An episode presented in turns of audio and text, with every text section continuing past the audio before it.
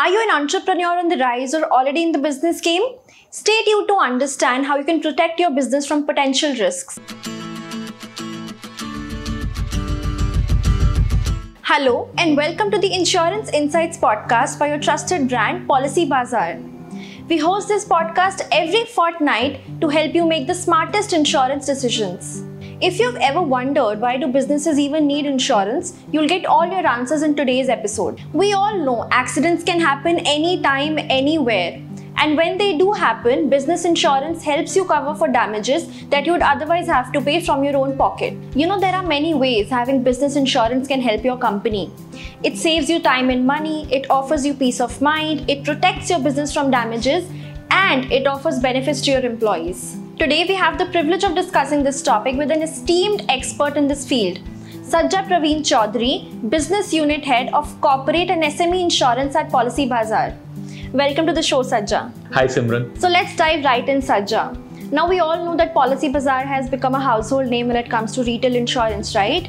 But what exactly is the story behind the inception of PB for Business? And what is your vision for this newly rebranded segment of Policy Bazaar? So on the business insurance side, right, there are broadly two categories. One is you know the entire employee healthcare or employee wellness and employee health insurance piece, and the other is primarily any business, any insurance that's related to business, which might be with respect to you know your property insurance or your liability insurance or your marine insurance and so on and so forth. On the employee health insurance kind of thing, whatever has been there, you know, it's been done majorly manually. All the processes have been manual in nature uh, and, and that's how it has been there for ages. And, and not too much of you know very well integrated with wellness and very small bit of wellness here and there. Uh, what we uh, saw is that there is clearly a space there which uh, can be done much more effectively and much more efficiently with the use of technology, which we have kind of been able to build out through this 15 years of journey of Policybazaar retail insurance. And uh, that's one thing which clearly came out. And, and also a very well integrated platform along with wellness. That's one of the things which we've been able to stitch in the last two years and been able to, you know, uh, showcase to our clients. And that's that's what they're loving is loving about us most of times. And that's one clear cut thing which we saw as a space, you know.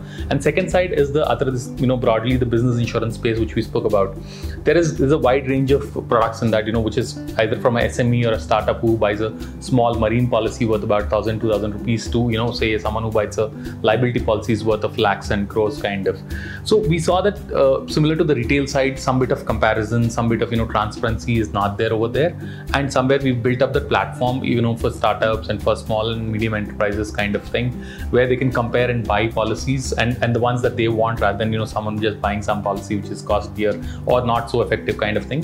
At the same time, been able to build out practice lines on this business insurance side, especially with respect to liability, uh, where we've been able to you know kind of uh, address some of the needs of the clients uh, in, in, in, a much much uh, how do I put it? You know, much better way, kind of thing. Yeah. So th- that's that's where this entire thing is uh, kind of uh, this entire entity or rebranding and rebranded entity has started off from and uh, from the opportunity that we've seen in the segment in terms of either there's a lot of automation possible through technology and what can be done or the comparison that can be given to clients or through you know better utilization of uh, all products together kind of and Sajja, what are the different types of business insurance being offered by PB for Business? So, on the business insurance side, as I said, right, there are broadly two categories which we just spoke about the employee health insurance or the employee piece and the non employee piece. The employee piece, there are multiple products that we offer, which is with respect to group medical insurance or group mediclaim is what it's called generally in the market, which is group health insurance for employees, then group personal accident for employees, and group term life for employees kind of thing. Yeah, that's primarily on the employee uh, wellness side and, and very well embedded with wellness kind of thing, which is with respect to other teleconsultations, OPD packages, which we get through insurance companies kind of. The other side of it is the non-employee side of it. The non-employee side of it has a has a vast area of uh, things, uh, whether it's about you know marine insurance, which might be a small one-time policies uh, for the small traders kind of thing, or annual open or a sales turnover policies for large large corporations kind of right or say engineering policies, which is constructional risk, erectional risk, which is generally there, you know, when you're, you know, having a project that's on, that's going on and so on and so forth. Or say property insurance for say, whether it's for factory, whether it's for office, or whether it's for those who have large storage areas like godowns and so on and so forth. Uh, or restaurants and so on and so forth. And then there's the entire vast area of liability, which starts with say a workman compensation, which which is normally required to take care of liability of any temporary workers and so on and so forth, uh, towards say a directors and officers policy, which will take care of any liability towards directors and officers, or errors and omissions policy, which is also called as professional indemnity, where kind of you know in case of any error on behalf of your employees, certain things which happen, then the client has a you know it leads to client claiming or you know kind of putting a suit on you. It takes care of your company kind of, uh, or or or there are other things like which is like cyber insurance or you know uh, product liability because if your product someone else you know some damage is happening to someone and then they claiming and so on and so forth. So it's a that's a vast range of products that we offer, uh, and and it's not only that you know a lot of this segment is uh, has those has has a lot of uh, how do you put it?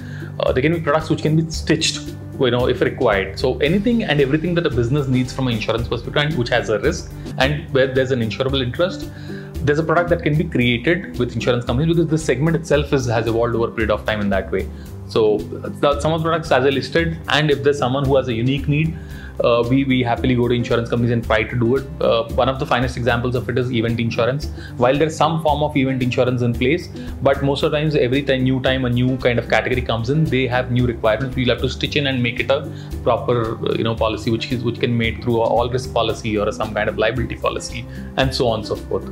So that's that's how it is. Now, Sajja, there are already a lot of players in the market offering business insurance, right? What exactly are we doing differently to stand apart? See, that's exactly what we spoke about in the initial question, right?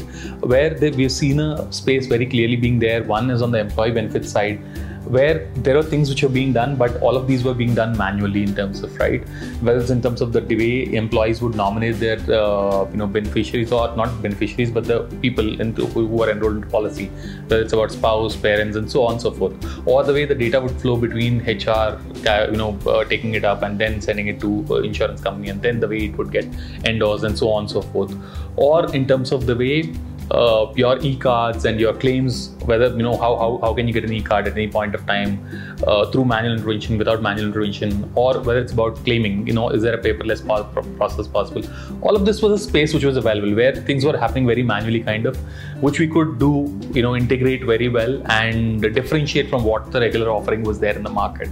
And that too by stitching it very well with the wellness piece uh, in an integrated manner uh, the second thing being on the non-employee piece, very clearly there was a space where there was lacking in terms of probably comparison for the small and medium enterprises or for startups, where we do a very wonderful job, where we know we, we kind of provide multiple options to them and we're able to get them to choose the option that suits them the best. And that's one clear-cut area of differentiation despite people being there or the, or the player, other players being there in the market. And other is obviously with time, you know, we spent about 15 years in the industry on the retail side and other business side, right? Uh, we, we have much deeper understanding on few of the products and uh, where we work very, very deeply with insurance companies. Somewhere we're leveraging those relationships also to kind of, you know, develop practice lines on other products on non-employee side, uh, where we should be able to get much deeper we partner much deeper and be able to you know kind of get uh, new products created basis our consumer needs kind of. That's that's clearly an area where we're able to differentiate despite the players who are there already in the market in the business insurance space. So when businesses are assessing their insurance needs how exactly should they determine the appropriate coverage level that they would need See, uh, when businesses try to, and I'm, I'm, assuming this question is primarily about the non-employee space, where you know much of this coverage and everything is spoken about. There are ways to look at it multiple times, multiple, in multiple policy, right? If you're referring to a policy which is say a fire policy or say particularly a marine policy, things are very very clear. It's basically the amount of loss or the value of items that are there, which you have to declare right and which you have to understand or which you have to determine in the right way. Uh, that amount of whatever the value of goods or value of the items that, that you're insuring itself becomes the sum insured kind of. So to ensure that you are covering for that value or you're taking insurance for that value and not underestimating or overestimating the value kind of right? Now when you refer this is on the uh, very simple things like you know either marine policy or a say property and so on and so forth. When you refer to other side of it which is probably a liability and so on and so forth there are certain things which which are determined basis your turnover or you know the contract value that you're getting into a contract with other party kind of. Those are things basis which a benchmarking is done. So that's where you know some part, of expertise from say a broker or a partner like us comes in kind of where our team is able to take those details uh, in the form of proposal form from the client in terms of what are the contract value that's going to be there or what are the kind of turnover that the company has in the last three years. And accordingly suggest also what is the kind of sum insured that they should ideally look at so that they're never under insured and and they're also not over insured not by you know kind of spending a lot of money kind of. That that's how it is. Are there any challenges or barriers that hinder the adoption of corporate insurance among indian businesses? If so what steps can be taken to address them? Uh, yes, so I think this is prim- primarily prevalent uh, in the, I would say, small and medium enterprises startups, where I think uh, it, it is primarily or it, it is very very similar to the way a retail consumer behaves to an extent where where people i think uh, feel that uh, like like in retail also there, there, are a lot of times that people feel you know nothing is going to happen to us and we're going to be fine and whatever uh, risk is there it's not going to be on us it's only going to be others kind of right? Uh, that is not true. And that's the same thing which we generally see where people feel that no everything is going to be fine with this transit or with this shipment or everything is going to be fine with our property. So there's not really there's no insurance that's required. And this come out very very much in some of the surveys that we've done in the past as well with some of the businesses and, and small and medium enterprises.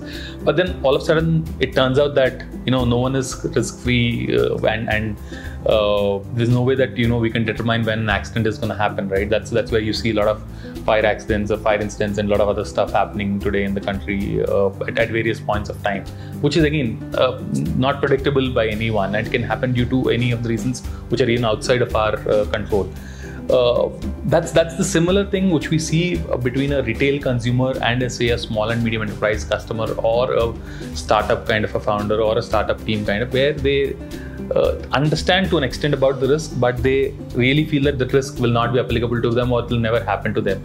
That's that's a challenge in which it is there. Now the way to obviously probably address that is some of these which we try and do in terms of and that, that's one part. The second part is I think some of the risks are not even known to users a lot of times, right? Especially in business insurance because they've not been spoken about so well. Like unlike the retail products where there is so many people in the country who try to sell and who try to speak day in day out and all of that stuff, right?